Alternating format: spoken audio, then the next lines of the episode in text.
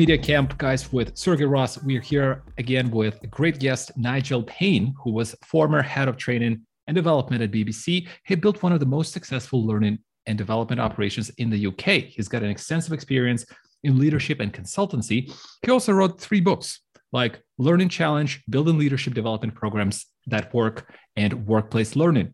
And now he runs his own consultancy, which focuses on leadership, creativity, innovation in e learning, and actually has been doing it for a long time. Nigel, so nice to have you. Thank you for coming. Sergey, it's good to talk to you. Good to see you finally. It's great to see your face. It took a while. It took a while for us to do that, but no, it's it's it's, it's amazing.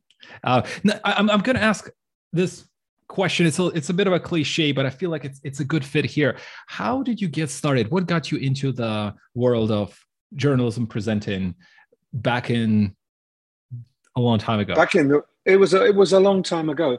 Um, the answer to that is serendipity. I didn't I didn't sit there at the age of twelve and say I have a vision for my life, uh, and also stage by stage, step by step. Um, I, I, got into very early on, I got into computer based stuff. So I, I, I, thought that computers, personal computers, were going to have a massive impact on the world. And I was right. So I was kind of early into that. And therefore, as they became media devices, I was very early into uh, uh this is going to sound embarrassing. Uh, when Mac OS 7 came out, and I don't even know when it was, that was the very first operating system where you could run video postage stamp video. And, and I, I used to sp- spend my time standing up in front of people saying, This is going to be huge. One day we're going to have full screen, full motion. And people just laughed and said, right. What? That horrible little postage stamp is going to take over the world. You are joking. And it took a bit longer than I thought. You know, I thought maybe in two years' time, but it took maybe eight or 10 years, but we got there. We got there. So I, I was always very um, content and happy working with technology and media. And that got me eventually by a circuitous route into the BBC, mm. where I was in a massive media organization. And uh, I really loved that time. And w- what we I had to do, the big, big job was digitization. So mm-hmm. BBC was still pretty much analog and then patchy analog digital. And yeah, old school. I, and I, everyone realized, it wasn't just me, that we had to digitize the entire operation very, very quickly. And that was training 15,000 journalists and another 5,000 production staff to move from analog to digital. And, and, we did it. And the world moved on. And the BBC is still producing good stuff. So that, that was the major challenge. And also just getting the, the organization, the learning and development for the organization online. Because again, it was very traditional, it's face to face stuff. And largely people hated the online world because the most of the learning they'd seen and did was boring and awful. So one of the first things I did was I, I, I scrubbed every single one of our online programs because they were awful. They were just basically click through text because they were cheap. training programs, uh, Nigel training yeah, programs. Yeah, yeah, training programs, click through text in a media organization. Is that sensible? Yeah. No, it's not. It's crazy. And w- what we had to do was rebuild the internal network to be able to transmit video internally.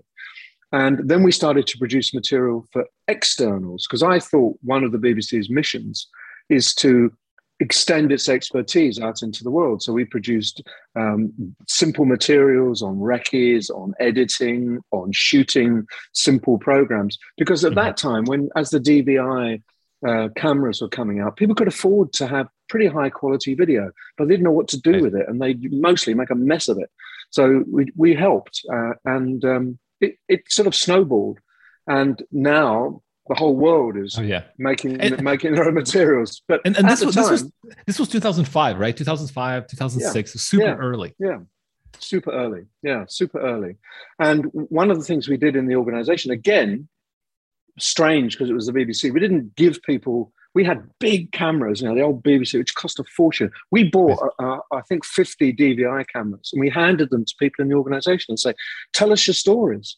And we captured a huge amount of insight, knowledge, expertise mm. that would, would not normally have been shared. And we put it on a internal website and we allowed the, the wisdom of the crowds, really. So the more things that were accessed, the more times things were accessed, they moved up the list. The, the fewer times they went down the list. So we ended up with a collection of great insights on how to run a, a broadcasting organization about journalism, about making programs, about editing, Amazing. all sorts of areas of expertise. But we kind of gave a voice to the, the young, the unacknowledged, the, the spunky, the creative, you know, the people who in most organizations kind of get overlooked. They just do a great job and no one really notices. But so we wanted to highlight those people. And, and in some ways, that vision that we had in those days is now everywhere out there. Everybody has a voice and everyone wants to tell their story. But in the, in those days, it was uh, it was contentious. You know that, that people were worried. You know what, what happens if and people can say anything. What happens if they say the wrong thing or they say something illegal? Or, you know, and, and we're still there today in a way with, with all of that, but we're, we're a little less anxious. Uh, we're more anxious about other things. Right. And yeah, we didn't have a platform like YouTube to actually no. Uh, put it out. So, so the like no. crowdsourcing in a way was really smart way to. Um, and this was only BBC internal staff, right? Yes, that was for internal stuff. Eventually, things started moving outside, and, and there was a whole creative um, environment for outsiders to to draw on the expertise uh, and so on. But no, initially it was to mm-hmm. there were six thousand staff when I was there. It's a, a, bit smaller now, so it was it was trying to join the organization together so that we, people could appreciate the, the, skills and the creativity right across the organization and not just in it was very silent journalism radio tv program making back of house technical uh, HR, finance, you know, they're all in these little silos. And we tried to make people appreciate that, that, that the real energy across the organization. So things like we did, we did stuff on project management. No one did anything on project management, but running, running a successful TV program required intensely high project management skills. And if we could efficiently manage budgets in a way that that was we, we went along with the best, it would yeah. save the organization a fortune that they could then spend on more programs. So we the message gradually got across. So you know, project management wasn't dreary and boring. Project management became exciting, and we had a few project management heroes in the organization, mm. and so on and so forth.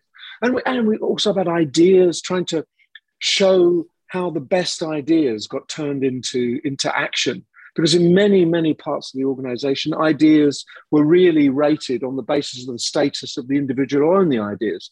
So if you were junior in the organization, you right. could be having the most brilliant ideas. No one gave a damn. If you were senior and you had a rubbish idea, everyone go, well, that's fantastic.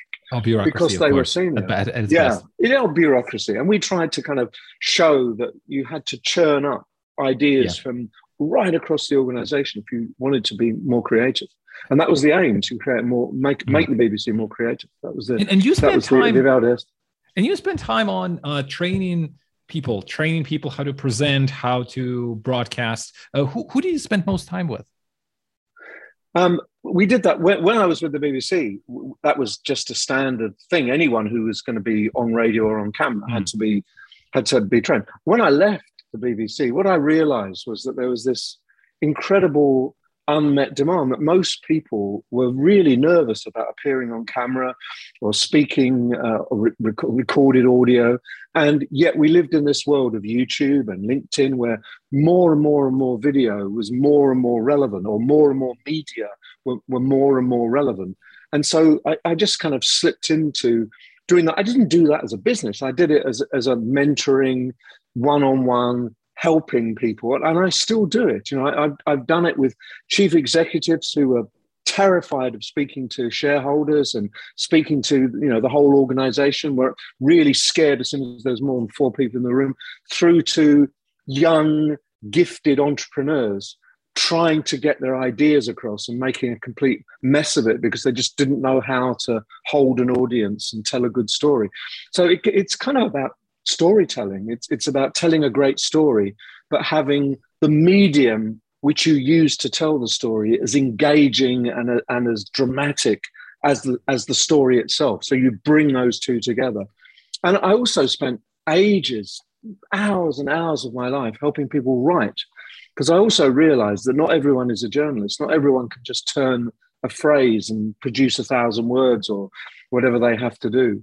And uh, so I try to help people because I've, you know, I've written hundreds and hundreds of thousands of words in my time, and and I think I can help people who are struggling to get stuff down on paper. So it was really based on my experience. I did a lot of front of camera work. You know, I, I did live radio when I was in Australia in uh, 2009. I was I was the go-to person on ABC Radio for work-based stuff. So I was on, you know, I was literally on the radio every week.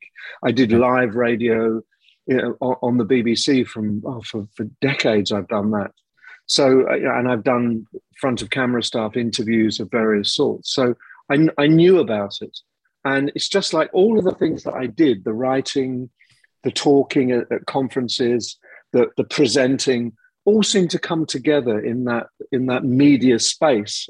And, and I just basically try to help people get along and do things better than they were doing it currently and to help them in their career and to help them in their, their organization. Yeah, you were a perfect fit uh, just by actually spending so much time in every single area effectively. And this is like a hub that comes like basically uh, connects everything. I was going to ask you, Nigel, like we talked a little bit off air and uh, writing, like you obviously could improve massively as a writer, but to really be a great writer, it's super super hard. Like some people get it, some people won't. Do you feel like it's the same case in presenting or radio where people who are maybe not great and maybe not natural, they you could train them, they could be pretty good, they're they're not anxious, but they're never going to be as smooth as like some some folks. Do, do you feel that yeah. kind of pattern? I do. I do. I I think that there is a there are some people who have a kind of natural affinity with, with a particular medium. You know, some people adore radio and just just light up the room when they walk into a hmm. radio studio or come alive on camera. And it always struck me, you know, I'd be in a studio and I'd be talking to the presenter, it'd just be kind of, oh yeah, quite dreary, you know, nothing. And then they go, camera, lights, action, and this person suddenly just came alive, and it's like, wow, it's it's in 3D now. This person is in 3D. So yes, yeah, some people have got a more natural bent, but everyone can learn to not just go around and then I think rah, rah, rah, rah, rah, yeah. and, and bore the hell out of everyone. You can, you, I can teach anyone to do that, and to be not afraid of the camera because uh, right. what people do is they get so self-conscious that they, their words get tied up and they can't remember what they've got to say and and if they're reading reading i always try and uh, tell people don't you rely on auto cue because it just sounds like you're reading and, oh teleprompter yeah teleprompter yes that's what we call it you call it teleprompter we call it auto cue yeah the oh, teleprompter right. So if you can avoid it, if you can't, then it's not the end of the world. We can teach you how to use a teleprompter properly. But I, I think if you can learn to speak and think, and, and it becomes it comes over more naturally. Like if I was reading mm, this yeah. off a teleprompter, I can guarantee, Sergey, it, it, would not be it would not be the real oh, human oh, being. Just, I know. There'd be this gap between us, which would be the you know the bit of glass that I'm reading off. Well, you know, you know, the, the funny part is I, have I've relatively recently, a couple of weeks ago, I bought a teleprompter for myself. I thought, well, you know, I have complex scripts for for documentaries. I'm going to try it. And yeah. before, I filmed a lot of videos and podcasts, but obviously no script. And it was so hard. I was surprised. Like I got I got this wall, and I'm trying to be engaging while I'm looking into the script. Exactly. It's super hard. Like I'm, I it's feel like I'm, I'm, a bit, I'm so robotic, and I'm, I'm trying. I'm like, I'm so robotic. Yeah, it, it's a, it's, it's a lot harder than I thought. It is a lot harder than than than you think, and everyone thinks that it's a kind of crutch. That oh, all I need is a teleprompter. That's not true. If if you can't do it without the teleprompter, then the teleprompter isn't really going to help you. so what I always say to people with the teleprompter is you've got to, if you can do it, like if if if you've got it on an iPad and then it's projected, get a red pencil and and un, underline the breaks and the emphasis, and you've got to kind of super exaggerate so that that word and then pause and then as I was saying. You've got to really mm-hmm. bring it alive, and and I find it people find it very helpful if they just use that, a pencil of some sort and uh, and just annotate the right. script because if once you once it's just see it as reading flat script you've it's dead. Oh no, it's dead. Yeah. It's, it's, it's, awful. It's impossible. It yeah, and you, yeah. you can see people who you see people on television who are reading reading a teleprompter, and they are awful. It's just embarrassing. You see their eyes moving, and there's no life in them. They're just reading, and they're concentrating so hard on the reading. They're not concentrating on presenting. Whereas if you take away the teleprompter, you have to concentrate on presenting because you've got the camera in front of you and you've got to say stuff. So that's why I encourage people, if it's possible, not to right. use one. But where, where, the script is complicated and you've got to do links and stuff, it, it, it is more challenging. I agree with you. do, do you feel like do you feel like Nigel? It's better to uh, maybe put some. Well, obviously, get familiar with the script you know do maybe a few takes before you actually film it if, if, if you can but also just maybe put a few bullet points like not don't put word for word because that kills the whole everything really yeah. but like just have some names numbers that you know you need to hit and that way at least you're not relying on word for word you're not being a, like a robot from uh, 2028 some kind of sci-fi movie yeah. right that's what i do that, uh, that's exactly what I do. That uh, if I need help, and obviously I can't remember a you know a whole long script. I'll just put down the key points that will help me remember. So, you know, I try and divide it into parts so that if it's mm-hmm. if it's a mm-hmm. long script, into four or five parts, and I have one or two points in each of the parts, and then I just try and weave it and weave it together. And sometimes it comes out really well, sometimes not so well. But you can do it. You can do it again. But you're you're. I find that personally, I find that much easier to put some life into the script than if I'm reading something out. And when I read things out, as soon as my brain starts to kind of flourish, I then stop reading, and then I can't. Then I can't pick it up. Where, That's right. That's right.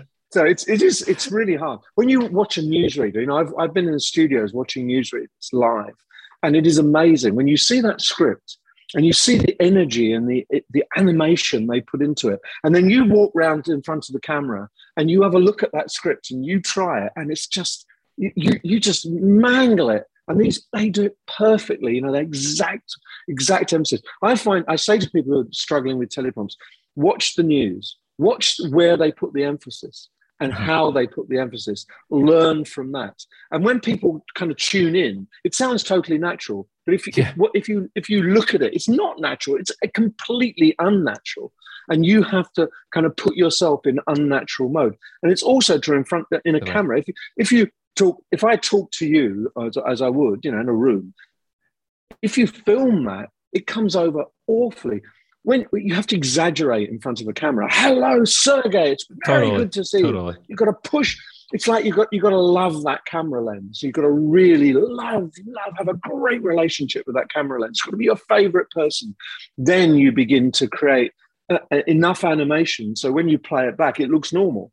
But right. people, people find that very hard to do very hard because they and, and therefore they speak mm. normally and when you play it back it looks awful awful. Yeah it is it's, it's, it's, all of this is hard but it's important. You know, you've got to learn to do it. Totally and it is similar to uh, take it to doing interviews. Um I, I remember you know like kind of like it's not natural to do an interview at all. Like it actually doesn't mimic the whole conversation at all. The pauses the the uh, the tonality is not absolutely normal. And it seemed like it is then you try it like oh oh it is not you talk over people uh, you, you you don't know what to say it, it's pulled apart right away yeah it, it's i, I completely agree I agree that I do a lot of interviewing. You know, I've, I've done on Learning Now TV, which I present every month. I've done about 300 interviews just on just in that medium. I, I, it's one of the things I really enjoy doing is interviewing people, so I learn a lot from them.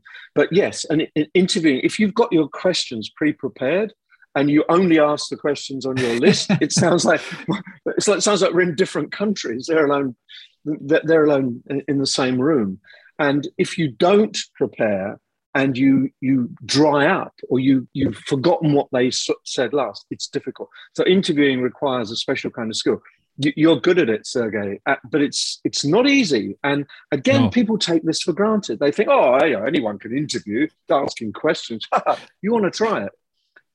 Totally. You, you, know, uh, I mean, I would say like one of the probably most fascinating interviewers that I found for myself is Craig Ferguson because yes, it, it, it is like when I, I analyze them and I kind of I think the, the relationship with interviews yeah. changes when you actually look at it from a, a, not a consumer perspective but as a somebody who who does it. And what he does is like you listen to the interview as a, as a listener, complete garbage, like it's like com- complete nonsense. But the, the unbelievable ability to come up with questions and, and weave it around, which which is 100% impromptu. I actually did research on that. I'm like, is it really impromptu or not? And like the the massive terabytes of data he has to do all this insane um, things that, that are related. like nobody does that like like on late night shows those guys i i, I bet they won't be able to do it there, there's some scripted yeah. this stuff is completely unscripted i, I don't know how yeah, he's amazing I, I used to funny you should mention him i used to know him in scotland he was a hmm. stand-up comedian in scotland that's when he started i i saw him as a stand-up and uh, and it, the way he's got to is incredible. I'd love to talk to him about how he the stages he took in his life to get him where he is. But you're right, he's an absolutely superb presenter and interviewer. Absolutely super because he's witty as well and he's Incredible. on point. He picks up things and he, he turns it around and he gets really amazing things out of people that you, other others wouldn't wouldn't do. He is it's, he's a great guy, great guy so to cool. imitate. It's so yeah, cool to see like when, cool. when when you have like somebody like Scarlett Johansson, she comes uh on, she, she sits down and she totally like she's shocked. She's like, yeah. oh, I thought I was witty. And then when she meets Craig, she's like, oh my God, I'm like a complete outsider. And she like starts stuttering. Like that is so fascinating to watch because like, oh my God, this guy is like so good. He is good. He is good. I agree with you. And, and the fact that he's come from Glasgow to where, uh, New York is yeah, amazing, amazing story. Absolutely. Amazing. Yeah. No, no, no, one's ever profiled him. I'd love to profile. Someone should profile. Talk, oh, yeah. Get his story. Definitely. Oh my god! this, is, it, this is a job for you, Sergey. I need to work on that. Absolutely. I mean, yeah. I, would I'd love Seriously. to because there's just so much. Yeah. There's just so much he does, and like the segues, it, it's it's extraordinary. I, I don't know if it yeah. could, could be mimicked, to be honest. Um, Nigel, mm-hmm. what makes a good presenter versus a great presenter? What's the difference? I, think uh, almost you captured it yourself that a good presenter is someone who uh, makes everyone feel comfortable managed to segue between different segments and does an incredibly professional job. And you know, at the end of it, people say, "Good job." A great presenter is someone who just adds that little something. They bring out things from people they're working with. Uh, they bring that out very, very strongly. They they um, work on individuals and make those people feel really good about themselves or reveal more than they would do and just and just has a sort of magic an ability to ask that incredible question, that incredible question. And right. that's really important, I think. You know, it's just how, how do you do that? And I, I, don't know how you can you can parcel that or put it put it in a put it in a package and say anyone can do this. I don't think they can. Know, and it's it takes courage as well. Sometimes asking the most difficult question is really really hard. So true. And i mean i've, I've been helping um, a couple clients with um, with coming up with questions for the interviews for podcast interviews. And what i found yeah you like yes you could make the most contextual question ever based on the pre-interview meeting that we had which i'm part of. Like what what would you like to talk about? And then i would come up with questions. But to be honest and at least what i found is it's impossible like it's impossible to, you could do anything you can but the best questions are always contextual and yes. you're never going to come up come, come out of the moment. Come out of the moment. It's like you know one thing one of my first interviews i ever did i interviewed bill gates. I had 15 minutes oh. with bill gates. And, and, you know he's a difficult guy you know he just gives very little. he is a tough one. And, yeah and he's talking and, and i suddenly popped in my head and i said how do your how do your kids learn? How do you see and it was like a, a light switched on his, hmm. his face and he said oh my girls oh this is and on we went. And the interview came alive. And, and I, everything else came out of the, the, the stuff that he was saying about his kids. So you you, you got to work out what unlocks people. What and it's, people and it's different. Totally. yeah it's really difficult. But sometimes it just well for me anyway it sometimes just pops in your head.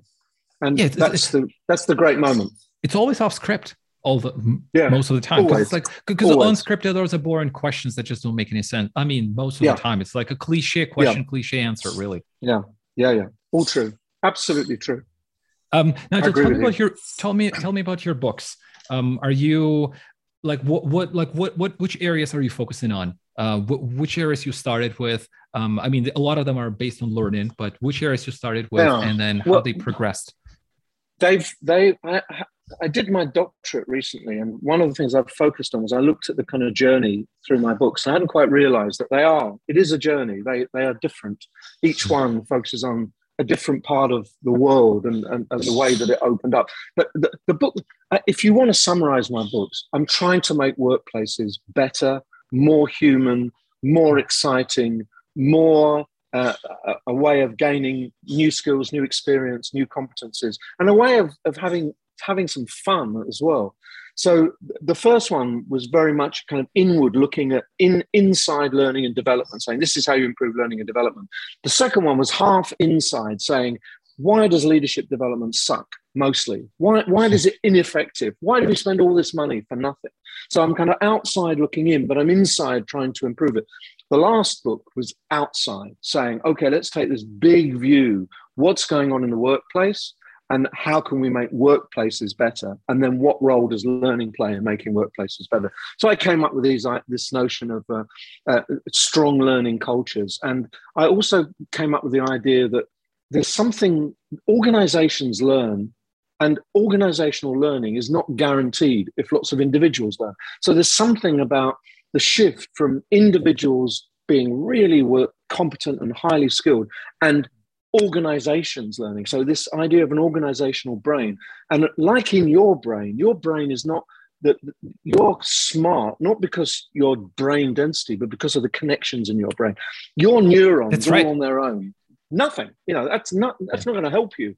It's the connections, and I, I'm trying to get over the message that in an organization, it's the connections that matter. So each individual in an organization is a neuron. So uh, what you want is as many connections from those neurons as possible, and the more connections, the smarter the organization. So I kind of think there is a, such a thing as organizational learning, and that hmm. a great sweet spot. It's a place to be, where the organization is making everyone in the organization smarter and more able to communicate and ask for help and understand issues and challenges and all of that stuff. So it's a kind of dynamic process rather than I have an agenda to learn and I need to be competent. I think there's a big difference between those two. There's but thousands would disagree. No, I mean, I, I think agree. that I think that's fascinating to be honest, because like what what I find insane is that our ability uh, ability of our brain to do these connections with things that are completely unrelated and do it with laser precision and do it with phenomenal speed automatically. You're working on a video, you're working on a book, and then those moments, shower, run, whatever those moments are, yeah. like boom, something happens and your brain yeah. is able to connect these things. Yeah. Not not a chance you, you they would have been they would have been connected otherwise. Uh, and and, and exactly. if that if that happens actually at scale at the organization, that could be quite remarkable. I think it's the difference between organizations which are good and competent and great organizations which are exceptional and excel. It's all about organizational learning, I think. Right. Uh, I, I, love, I, love, I, I, loved what you said about. Um, I think you talked about the culture, and you said uh, organizational culture. The first one of the key things is trust and i was like yes. that's totally yes. true because because yes. people don't get the good amount of feedback or they don't get feedback at all or they they don't have clear expectations maybe don't know what they are and they're scared and when Absolutely they're scared right. like you know it does work that's all true. If you don't trust, you don't share. If you don't trust, you'll never admit you make a mistake. If you don't trust, you'll never give anyone else the, the benefit of the doubt. So you live in this kind of suspicious cone you you hide yourself away and you you make sure that no one can get you so it's all about coverage mm. covering up and uh, blaming other people and never admitting mistakes it's a it's a kind of toxic environment but but so many millions of people work in toxic environments and it's not necessary you can have high trust organizations for absolutely for sure I was going to ask you, I uh, totally agree. I was going to ask you, Nigel, what do you do, uh, in your opinion, what are the practices that would get you better as a presenter, radio host, as a news person? What, what are some of the things that you could do besides actually doing the doing the, the actual work that could help you to be better? That maybe you tried at BBC. You know, be be curious you know that, that you could if you're if you want to be better at interviewing for example when you have a conversation with someone how much time do you spend listening and how much time do you spend making smart ass points smart aleck points? Uh, and therefore if you're curious you listen you you understand and you empathize you get better at presenting and you get better at interviewing. So i think it's it's the way you lead your life. You can lead your life as a kind of interviewer stroke presenter or you can lead your life as a you know, someone who is being interviewed and, and and the one who is the subject of the presentation. And you don't learn if you do the, the, the latter. You learn if you're the former. So keep learning. Keep understanding that every time you do something you can do it better next time. Never pat yourself on the back and say that was just 100% make sure everything is 70% or 80% so you've got some somewhere to aim for. But you just do it in your life. You know every day you can get better at presenting an mindset. and if you yeah it's a mindset. You're absolutely right. It's a mindset. Yep.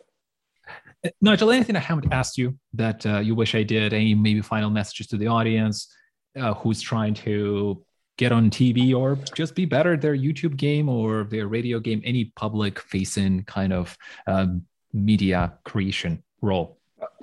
I'll, I'll make two points and, and uh, to, to, finish. The, the first one is that I think everyone should get a mentor. And so few people do because they think that no one will agree to mentor. Why would anyone mentor me?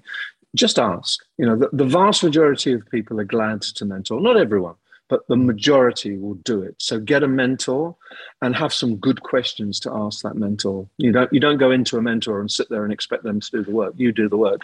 And the second thing is be conscious of your journey. Remember from last week, last month, last year that you're actually improving, you're getting better, you're you're learning new things, you're meeting new people, you're you're a more employable person. So kind of pat yourself on the back occasionally and see yourself on that journey and make sure you are on a journey. And if you feel you're in a rut and you're not getting better, go somewhere else. Know, the world is your oyster at the moment. Just find the place that will help you move. So see your life as a journey of learning and when that ceases, do something about it. Change it, change things around. Don't, don't just get stuck. Right. Don't, don't compare yourself to Craig Ferguson just yet. You need some time. Not yet. Give, no, you need some time. time. But, but but have that aspiration. Have that aspiration and say one day, you know, I'm going to be as witty and clever and as focused as Craig Ferguson. And you will be. If you give up now, if you say, "Oh, I'll never be as good as Craig Ferguson," you never will be. So just you know, just aspire aspire is a great word. Always aspire. Nigel, absolute pleasure. Well, thank you so much. This was amazing. Great, great, I mean, amazing advice.